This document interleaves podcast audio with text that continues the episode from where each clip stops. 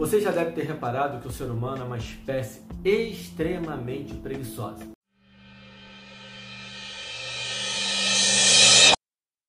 Não à toa, grande parte da população não atinge os níveis de atividade física mínimos recomendados pela Organização Mundial de Saúde, dado que deve piorar na próxima pesquisa, visto que no ano passado, 2020, a Organização Mundial da Saúde fez novas recomendações, aumentando a quantidade de atividade física semanal. E muitos desses seres humanos que procuram atividade física, que vão em busca do exercício físico, o fazem por recomendação médica. Ótimo, isso é muito importante. Mas acabam levando a ideia de que estão fazendo exercício como uma forma de remédio. E nós repetimos durante muito tempo que o exercício é remédio. Essas duas reflexões que eu vou trazer hoje no episódio número 5 da primeira temporada da série Atividade Física e Saúde, do 55. Meu nome é Alan Bastos e nós vamos discutir o artigo do Daniel Lieberman, de 2015, cujo título é O exercício realmente é remédio?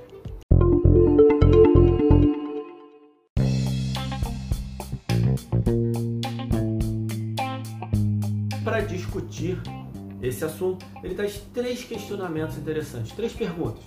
A primeira, para que tipo de atividade física o ser humano evoluiu? Dado que ele evoluiu num ambiente de savana africana, um ambiente árido, árido de, de muitas planícies, de extensos terrenos que ele precisava percorrer diariamente, a primeira característica importante do ser humano é de uma base muito aeróbia, de uma capacidade de resistência, de endurance, ou seja, caminhar é algo muito importante e para o qual o ser humano se tornou praticamente um especialista. Qualquer pessoa com condicionamento mínimo pode ter dificuldade de desenvolver velocidade, de desenvolver força, mas não vai ter dificuldade em caminhar uma razoável distância.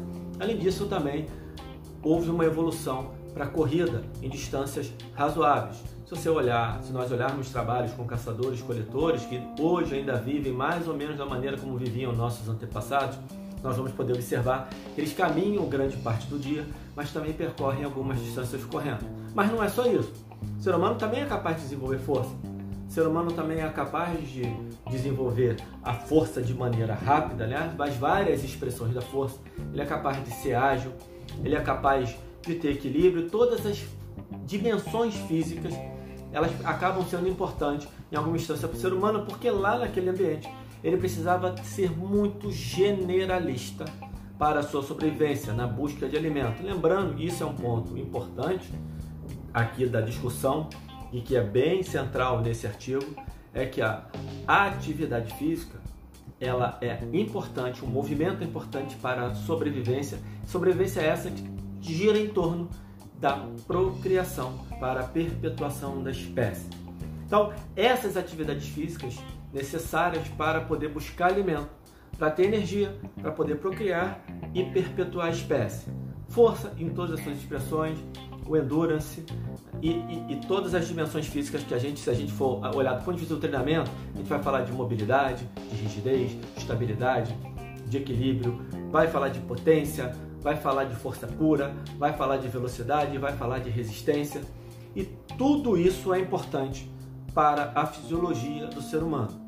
Mas ele nunca se tornou um especialista em nenhuma delas. Qualquer chimpanzé adulto é duas vezes mais forte que o homem mais forte que você encontrar. Então, mais do ponto de vista da capacidade de endurance, nós nos tornamos muito especialistas. Somos capazes, o ser humano é capaz de percorrer longa distância. Então, do ponto de vista do tipo de atividade física, uma boa capacidade de endurance, de caminhadas e de, e de corridas, e também uma capacidade generalista de desenvolver as outras valências físicas sem ser muito especialista. Então, se a gente pensar em treinamento, é importante pensar em todas essas valências. Eu estou falando de atividade física para qualidade de vida, não estou falando de rendimento. Essa foi a primeira pergunta do artigo. A segunda pergunta que ele trouxe é: se, a, se ele pergunta para que tipo de atividade física a gente evoluiu, será que a gente evoluiu para algum tipo de inatividade física? Será que tem alguma evolução para ficar parado?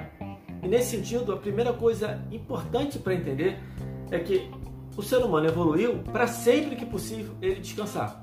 Então, num ambiente em que ele precisava todo dia acordar e ir à luta atrás do seu alimento, cuidar do, do, da sua base, do seu acampamento, né? as, as mulheres ficavam mais no acampamento, cuidando das coisas do seu acampamento, as mulheres eram mais responsáveis, aparentemente, por cavar, por buscar tubérculos, enquanto os homens saíam para caçar e coletar. Nesse ambiente, eles eram obrigatoriamente muito ativos.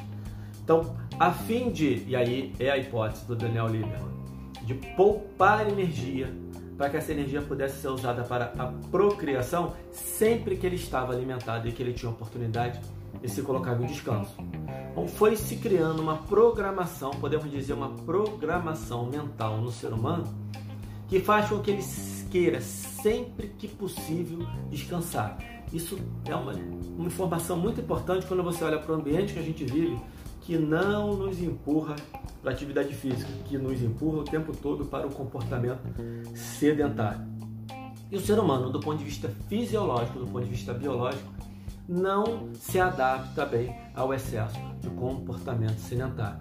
O que leva para o terceiro, o terceiro questionamento dele nesse artigo, que é o exercício físico é remédio? E aí, é, assim, é, é, essa talvez seja a discussão, a gente vê muita gente falando isso. Eu, eu, eu não quero dizer que é errado falar que o exercício físico é remédio, mas é importante. O exercício físico faz muito bem sim, mas é muito importante entender que durante a maior parte da existência do sapiens, nós somos sapiens, a atividade física fazia parte da maior, do, do maior intervalo do seu tempo acordado. E isso fez com que o corpo humano fosse se adaptando biologicamente a receber essa carga de trabalho.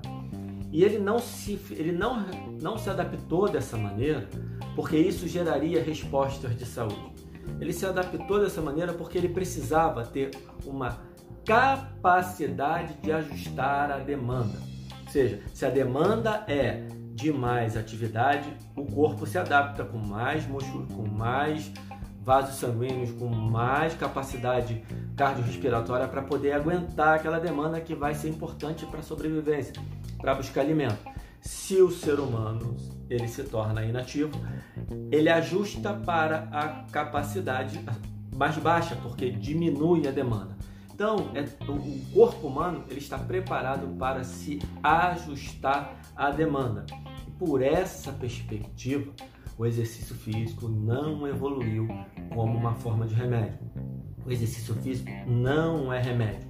Efetivamente, o que acontece é que um corpo que está preparado para receber uma carga diária de atividade física, quando ele deixa de receber essa carga diária de atividade física, ele começa a adoecer, porque ele faz esse ajuste da demanda para baixo, ele joga a sua capacidade para baixo, porque ele não está mais precisando responder a uma demanda de buscar alimento, de caçar, de coletar. Então, isso talvez ainda seja um pouco confuso para muita gente, mas de fato, este é o papel da atividade física, este é o papel do exercício físico.